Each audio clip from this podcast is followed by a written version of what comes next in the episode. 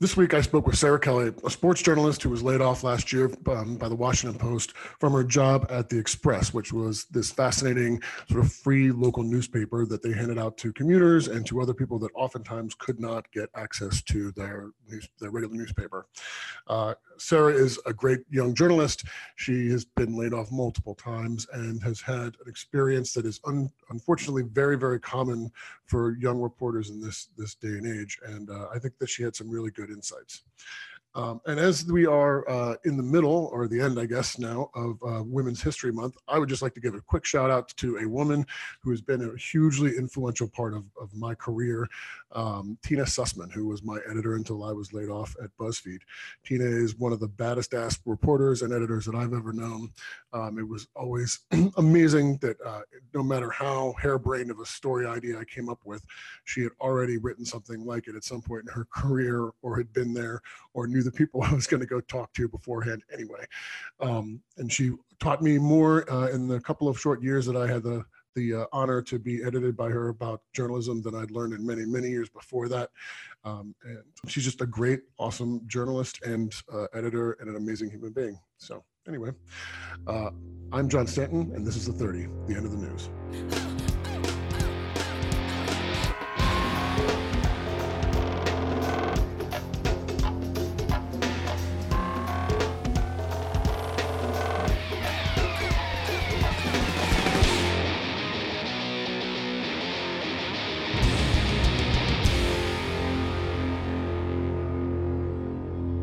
Well, Sarah, thank you very much for joining me um, on the 30.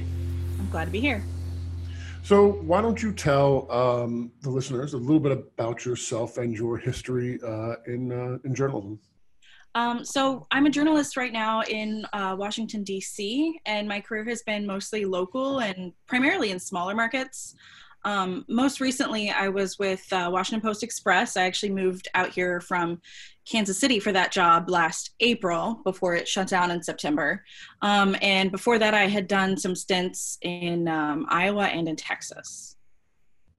And um, you've gone through quite a bit of the the, the ringer, frankly, of the uh, of, of the of the ups and downs in the industry, right? Um, absolutely. Uh, I have been laid off five times in six years. Two of those were actually not um, journalism jobs; they were marketing jobs that I took because I couldn't find journalism jobs. Um, but marketing isn't really that much more stable either. Uh, and one was a part-time job, but that still totals five layoffs in six years. And that's, I mean, uh, you know, for me, that's, um, you know, I've been doing this now over 20 years, and I've known lots of people that have been laid off, but it seems like it's kind of a, a it feels to me like a new phenomenon to be to have had it happen so many times, particularly um, you know at such a at such a young age.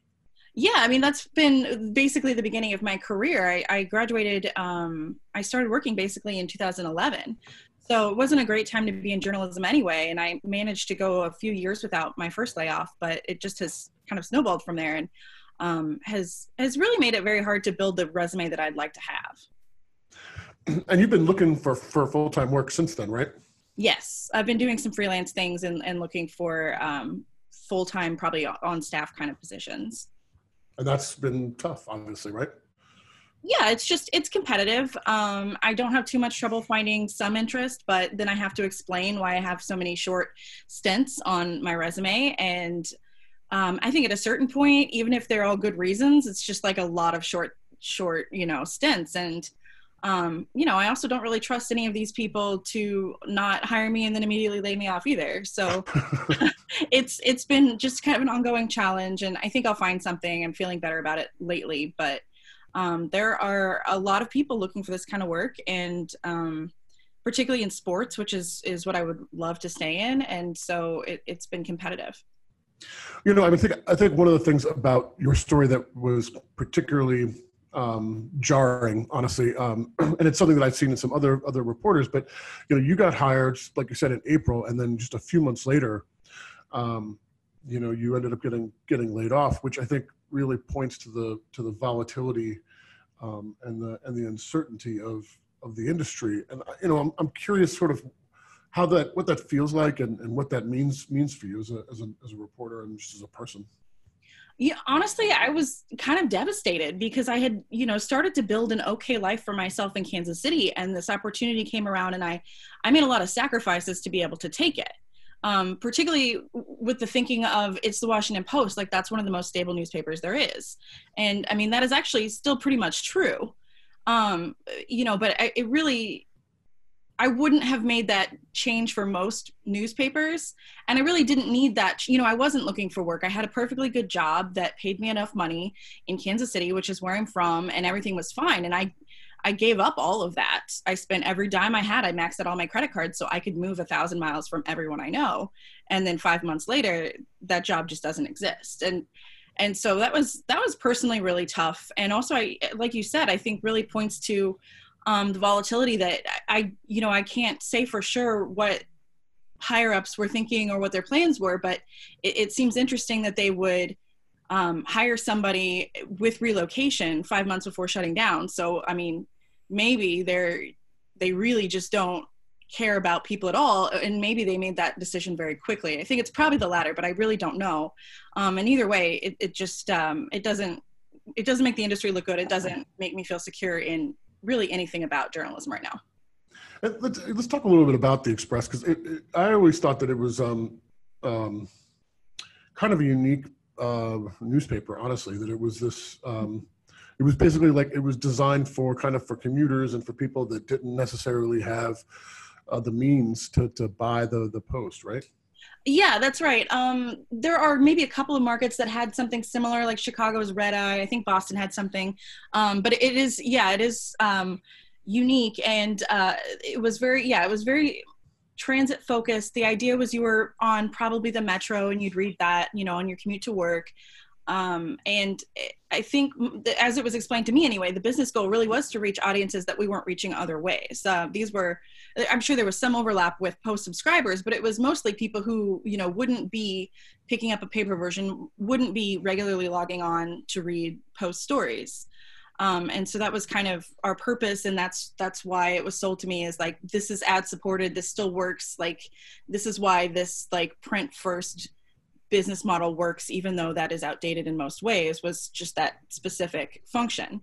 Mm-hmm. Um, we also heard a lot of, uh, you know, uh, homeless people and other people that, like you, like you mentioned, don't really have a lot of means, who relied on that for for local news because you know it was free and it was also very readily available where they were out and about um, instead of having to maybe use their precious data on their phone or you know log in places like that you know it was just around and so that's how a lot of those people kept up with events in, in their area.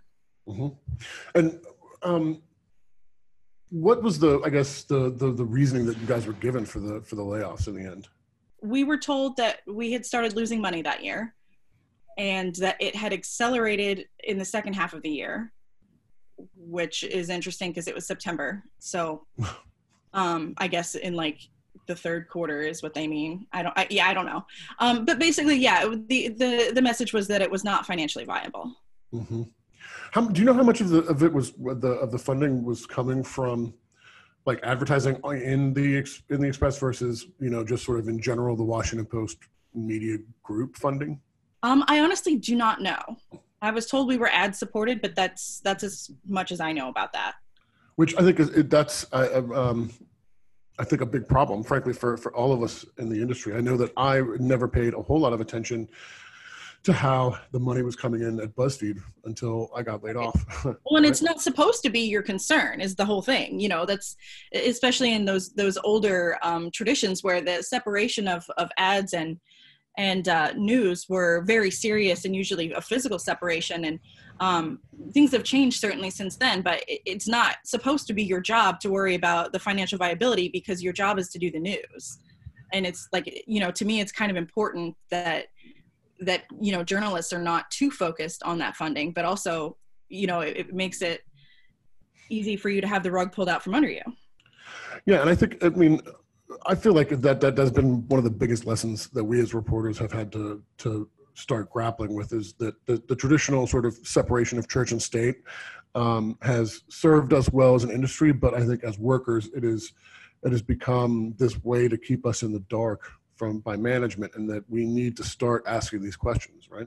Right. I think it's worth asking the questions. Um, and I think, yeah, that's a hard thing to accept that that you might need to change the way you do some things or that things might not be as good as you hoped no matter how good your work is I, that's really difficult for me to accept. But at, at, the very least we need to be asking questions about you know is what we're doing viable? Mm-hmm. so I, would like to see if you could talk a little bit about um, you know i guess the experience of, of, of being laid off. One of the things that, that i've talked with some of the other folks that have been on the show about is kind of the the mental toll of the layoffs and of you know um, the you know the sort of the financial tolls obviously but sort of like how it affects us. And i think that especially for um, young women in the in the industry that that can potentially be particularly bad given that you know you're kind of dealing with a whole bunch of other issues to begin with. I mean especially as a, as a sports you know journalist you know full well the kind of vitriol that that you get i don't tell you about that right? And, right yeah. um you know like what i mean you know did it did it have effects with like your mental health? Did it you know i mean what what was the effect of it? It actually it actually does affect um i mean my mental health a, a great deal. Um i you know was already seeing a therapist but it has been identified as a source of of trauma and my therapist actually took it you know pretty seriously and was like this especially um, an ongoing pattern of this precarity is a form of, of trauma the same way that you know uh, ongoing precarity for poor children you know is a sense is a, a form of trauma and that you know it's something that you have to then uh, deal with and heal just like any other bad thing that happens to you. And uh, you know at first that seemed a little extreme to me but I think she's onto something that uh, never being able to trust the ground beneath my feet um, it is just really stressful. I can't plan my life more than a month ahead of time. I never know, you know, if I can go home for the holidays. I never know if I'm going to have income next month. Um, you know, I don't know what, I genuinely do not know what city I will be living in six months from now. Mm-hmm. Um, and so to do that year after year is is really difficult. And I think especially as a woman in journalism and as a woman in sports, uh, I always feel like I've got a target on my back because I, I'm always not even just because I'm a woman, but because I'm always the last one hired and always mm-hmm. the first one out. You know that that's a, a, really damaging way to handle layoffs, and it wasn't the case actually with Express um, because they just laid off everybody. Although that did include a whole lot of you know relatively early and middle career women. Um, it, it uh that's the whole problem with you know just now getting into different kinds of diversity hiring is if you're you know laying off all of your newest hires and all of your newest hires are you know diverse journalists in one way or another then you've just wiped out all of your diversity and you're just back to being run mostly by old white men. You haven't made any progress. And, and you know and in in that uh, in that process i've also just really messed up the lives of people who maybe can't really afford to take another hit. Mm-hmm. I think that's you know uh, that's another theme that i've really hit on a lot uh, in the show which is that you know, over the last, I would say maybe five or, or 10 years, we have seen, I feel like, um, especially in the Washington political press corps, but I think generally, um, uh, a much greater amount of diversity. I don't think it's been nearly adequate enough, frankly, but I think that you, within the industry, we've seen this. I mean, whether it's sports or, or local news, um, politics, a lot more women, a lot more people of color. Um, trans people are starting to to get more high profile jobs and then this this layoff uh, these layoffs come along and it does it just seems like wipe all of that whatever progress we have made as an industry to better reflect society it just wipes it all out Right. Uh, you know, um, last time APSE did their survey, I think it was last year um, or the year before, they found that 90% of people with the title sports editor are men.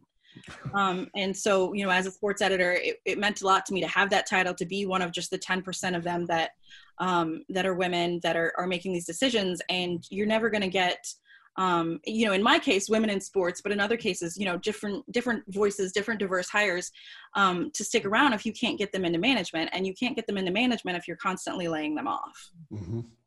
And, and, talk a little bit about about why you think that, that, that having those different voices is important because that's how you kind of account for all of the biases that come with the status quo.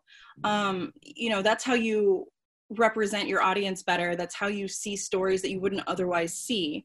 Um, you know if everything is run by people who have the same point of view you're missing a lot of news you're missing a lot of um, angles and you're missing a lot of impacts. And so for a long time we've treated uh, that view as you know the least biased, the most um, you know neutral view, but it's not. It's a very specific point of view to be writing your news from the viewpoint of you know upper middle class uh, white men over the age of 40 that's a very very specific view. Um, and so the only way that you can counter that is is by having um, different different kinds of people in your newsroom.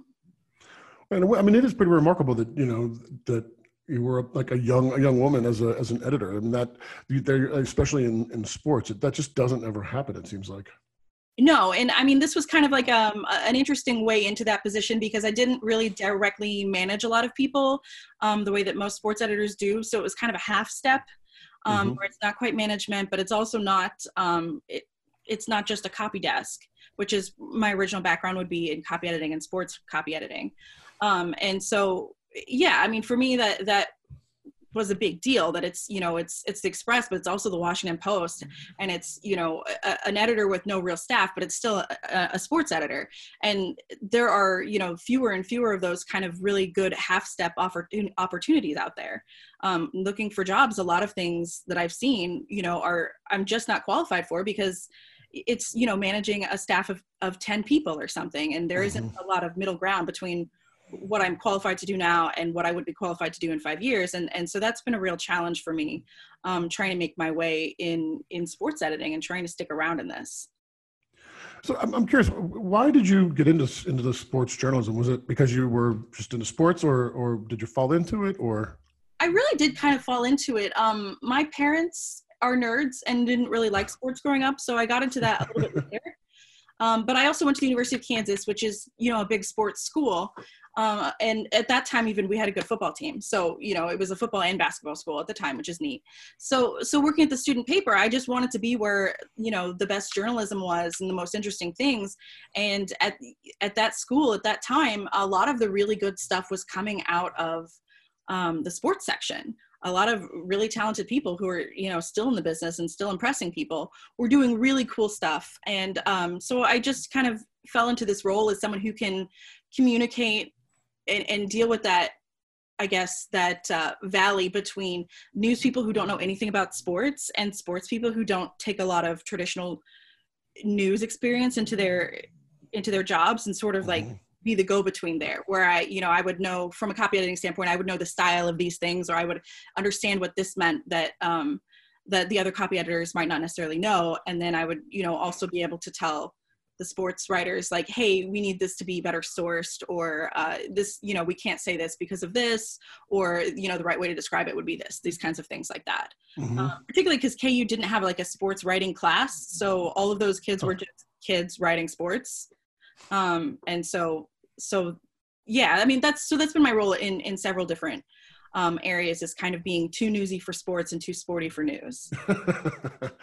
yeah, well, and I think you know, again, I think that's a, a, a, thing that has happened more and more as a result of having more diverse voices within the sports reporting world, right? I mean, there's this whole, um, you know, uh, kind of bullshit thing of stick to sports, right? Like whenever whenever a woman who covers sports asks questions that are, you know, not um, going to make the white guys at home happy, that's the excuse me, that's the, the answer. If, if you're black and you ask a question they don't like, then it's to right. stick to sports. But I think that it's it's been I think one of the more um, beneficial and positive and revolutionary things that has changed over the last decade. Whereas that was very much a niche kind of a of a phenomenon prior to that. That it's now become much more mainstream to to view sports as just another part of our culture and a lens into our culture and our politics and everything else. Right. I think it's really strengthened a lot of sports uh, sections, a lot of sports websites. Um, I think it's a great answer to, you know, the way that technology has changed and the gamer is not really as important as it used to be. And so, what are you going to run? Like, what are you going to tell people that they don't already know? Because they just already watched that game or they already know what happened. Um, the way all this, the results come in instantly. Um, what else are you going to cover? And uh, there are a lot of great answers to that. And, and some answers to that are a lot of, uh, especially longtime sports writers, are, are borderline scouts. Um, you know, it can tell you mm-hmm. all kinds of things about um, the play itself you know the way that the game is played the the people who are hired all of those kinds of things that are, are very nitty gritty about the sport and that's awesome. And it's also not something that i'm really qualified to do um, but when you bring in all these other diverse voices, um, you see all of these other stories that nobody else saw, and uh, that's where we're seeing a lot of response. That's where um, you know you see coverage, for example, of women's sports or of HBCUs and that unique culture and, and things like that. That that the you know old timers didn't necessarily see. That's how you reach new audiences. That's how you bridge that gap between um, you know casual fans and people who actually read the sports section every day since they were you know old enough to read. Yeah, and so I, I, think that has really been a, a, major benefit to a lot of newsrooms, and it maybe doesn't get the credit it deserves. Yeah, I totally agree, and I think it also gives you know every reader um, a more full uh, picture of what's going on, right? And and you know you care about this this sport. Um, these are all real parts of it, you know, like the the the cultural and and and political pressures that are that are buffeting, you know, football or baseball or soccer or whatever. You know, like you can't understand those the game and the players and the teams and how they interact with each other and all that without understanding all the other forces that are at work there and then how they in turn impact our culture. Exactly. Yeah. I think it gets us talking about a lot of things we wouldn't otherwise be talking about. Um, coronavirus is actually a great example. Uh, some of the the best coronavirus coverage I've seen has been, you know, just on ESPN and you know max kellerman saying you know explaining to people like this is the reason that we're canceling these things isn't because the athletes might get sick it's because we might infect everyone else. And he's talking about you know flattening the curve. And and i think um, that is probably the first time a lot of folks had heard any of these discussions. Mm-hmm. and it's a way to reach people um, who aren't necessarily reading the other section. I, have um, kind of had to explain that sometimes to hard news people who who were never into sports is that a, a huge section of the population only reads the sports section. Um, and so to to use that lens of sports as as part of our society is is great for everyone because it brings up a lot of stuff that otherwise people wouldn't be seeing or reading.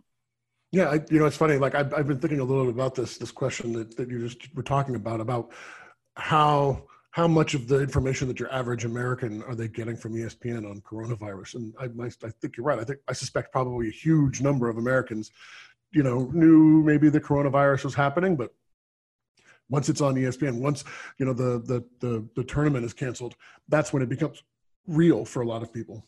Right. Yeah, and, and I they did a I, I, it maybe seems rude to seem surprised, but they did like a, a surprisingly um, good job of really explaining like why this is necessary. And um, I, I kind of would have worried that they only, you know, talked about how that affected the athletes, but they did a really good job of explaining um, why this matters and why we need to respond to a pandemic in this way.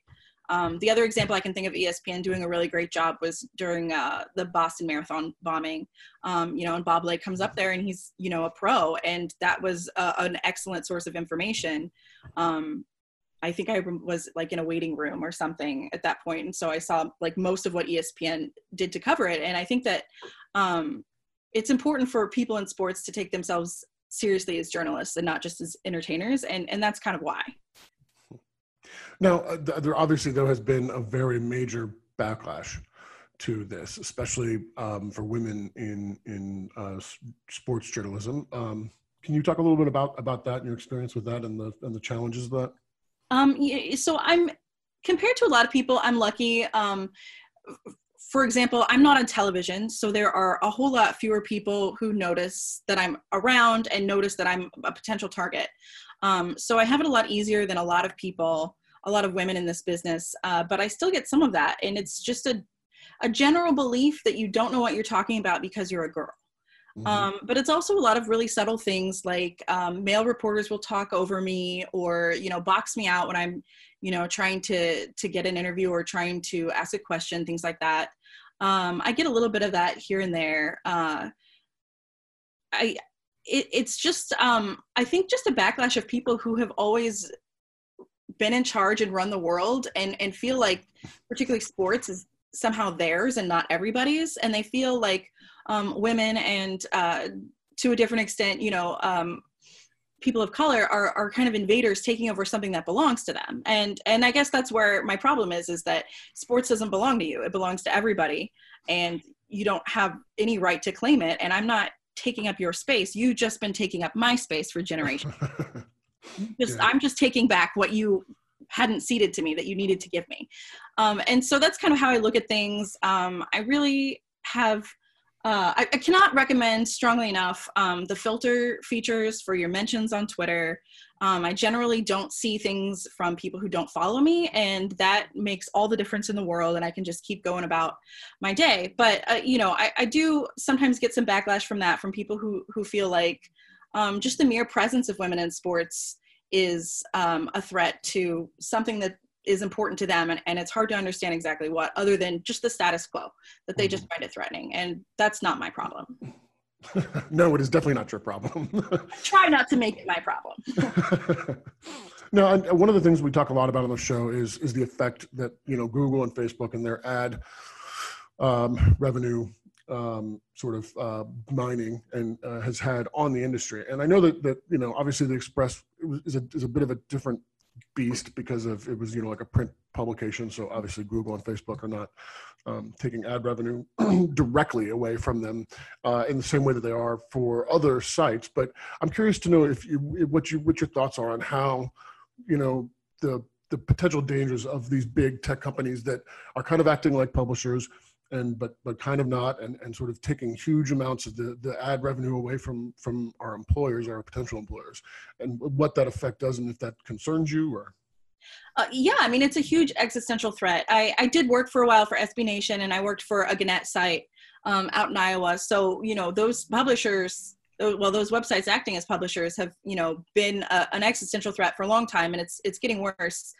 Um, but the biggest the problem that I see with that is that if you go into journalism or media um, with the purpose of getting rich, you're never going to be able to to fulfill the real duty of it which is to inform the citizenry and you know and and question the government and be that balance um, to power. If you are the most powerful corporation in the world you can't hold power accountable um, and so that's to me the biggest issue with Facebook and Google um, taking over this kind of stuff is that they they inherently are not qualified to handle it, um, and also they keep you know forcing these places to lay off my friends, and that sucks.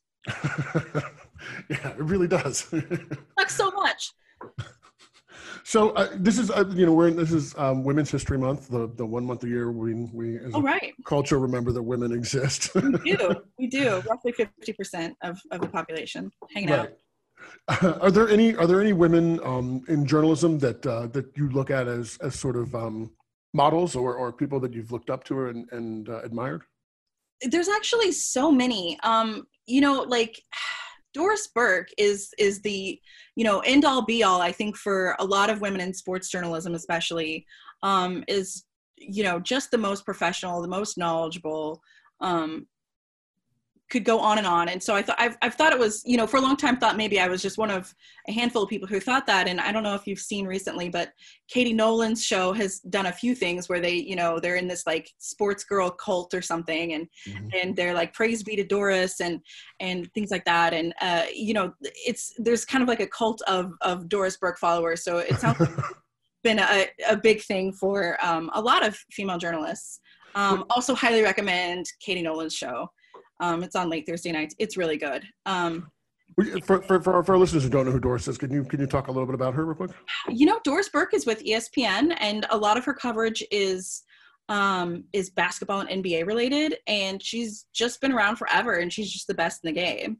Mm-hmm. Um, li- literally every time she says something, I'm like, wow, that's the smartest thing I've ever heard anyone say about basketball, and it's just everything she says, every word out of her mouth um, even on TV, even you know off the cuff. Uh, so I'm not in broadcast. I probably won't ever be that, but I, I really like to keep an eye on on what she's up to, and it, apparently she's a big deal with uh, women in, in sports journalism right now. When you were when you were in school, actually, I, I did not go to journalism school, but I'm curious when when you were in school, did they actually ever talk about women journalists? Were they taught at all, or or or their their work used or studied, or was it primarily just a bunch of old white guys?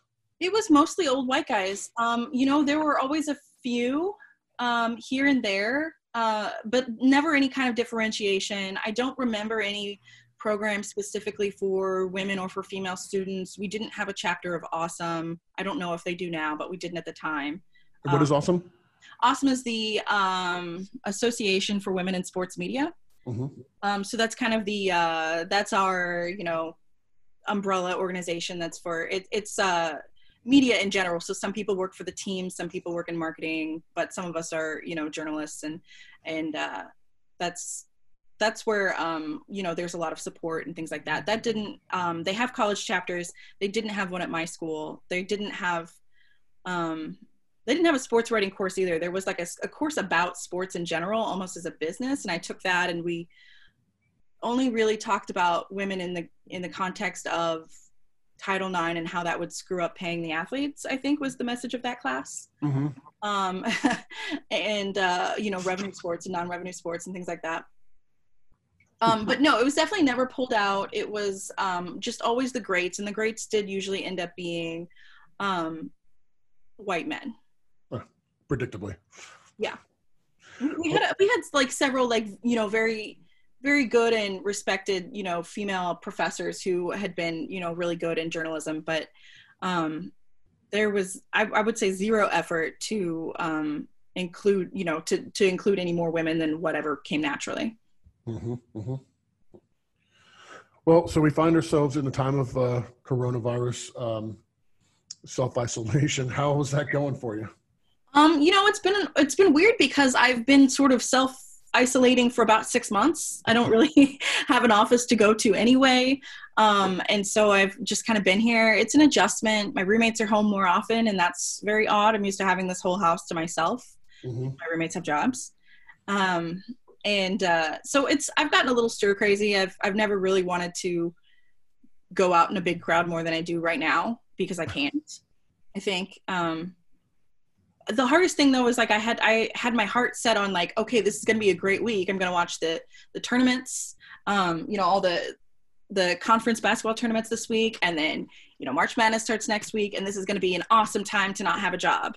And then they canceled literally all sports yeah, all the sports are, are, just done right now. It's crazy. There are no sports for the foreseeable future, and so I really kind of don't know what to do with myself at, at this point. I had just started a newsletter that was going to talk mostly about college sports. Like I just only because I wanted to, you know, write more and I, I had the time, and so I did exactly uh, two newsletters before they canceled all of sports. Oh, good. And so now I really don't know what I'm going to talk about because there are no college sports. I guess there's always something to talk about, but um, it, it might just be a lot of pictures of my dog for a while. so also, I um, on your Twitter, I've noticed that um, you've had an odd phenomena of on going on a lot of first dates with dudes wearing sweatpants. Yeah, uh, very about- casual out here, I guess. Um, I don't, you know, and it's so funny because everyone reacts like it's the worst thing in the world you could do. Um, and I, it's usually not that big of a deal. These are always just casual getting drinks, and they're always I don't know if, how exactly to explain to someone like the difference between your sitting around the house sweatpants and your like hundred dollar Nike Tech Fleece joggers. Um, mm-hmm. But there is a difference. You know, one is more fitted. It's it's you know it's it's more the like equivalent of like a woman wearing leggings versus like a woman wearing sweatpants. I guess. Right. Um, if that makes any sense. But it does seem to be like what I am just bringing in. I don't know if I'm not being selective enough or if I have a type or what but like most of them will you know mention before the date oh yeah i'm just going to wear sweatpants I, I, think we've been three different guys now have worn sweatpants on a first date with me uh, you got some a bit of a fetish i think. I you know I don't know and I don't know this when I when I pick them you know like I swipe right and I don't know anything about what they're gonna wear until like that day. And they all i guess fortunately i'm wondering if there might be a few that did that and didn't tell me and so i didn't think to screenshot i didn't think to tweet about it. Um, uh-huh. i might have to go back through my records and find out if maybe there are more um, but it, it's a weird phenomenon that just maybe it's the weather i don't know that um, guys who think it's cool to wear sweatpants to a first date really want to go out with me and guys who wear jeans i guess i'm not hearing from them so i don't know Maybe it's me. so I have um, uh, I, at the end of every um, interview that we do, I ask I ask somebody to to give uh, some advice to college reporters or people trying to get into business. Um, so, uh, what would be the advice that you would give to somebody like yourself, let's say, who's young, that's getting ready to graduate from college, or is thinking about making a jump into the industry? My first piece of advice is don't do that do literally anything else. Um, but nobody who's interested in getting into uh, media and journalism, and especially sports journalism, is going to listen to that. So my second piece of advice is you're going to have to fight for it. Um, you know, you have to wake up every single day ready to fight for the jobs that you want, the life that you want, the coverage that you want, um, and and to not let people tell you no, and to not let people drown you out, because that's the only way you're going to get where you want to go. And what would be the advice of someone who's been doing a little bit of um, self isolation? What what advice would you give to everybody else who's suddenly having to deal with this? Uh, you know, I, I, would remind everyone that you are allowed to go for a walk. I read that somewhere. Like, definitely go for a walk. You're allowed to go outside um, and just like stay away from people. So, absolutely go for a walk every day or you'll go crazy. Um, and also, uh, there's a lot of really good stuff on Hulu. So, go rewatch The OC. Highly recommend. Um, you know, you gotta just always be ready to watch more stuff and maybe get a dog. That's really helped. I have a dog. So, um, we spend a lot of time together and it's a little less um, creepy because I have someone to talk to. She doesn't talk back, but it's it's somebody I can have a halfway conversation with. Um, and I guess my other advice is like call your friends, FaceTime your friends. Um, don't let the physical isolation cut you off from all of the people that you know want to be in your life still. All right. All right. Well, Sarah, thank you very much for joining us. I appreciate it. Thanks so much. And good luck with uh, finding a job. Appreciate it.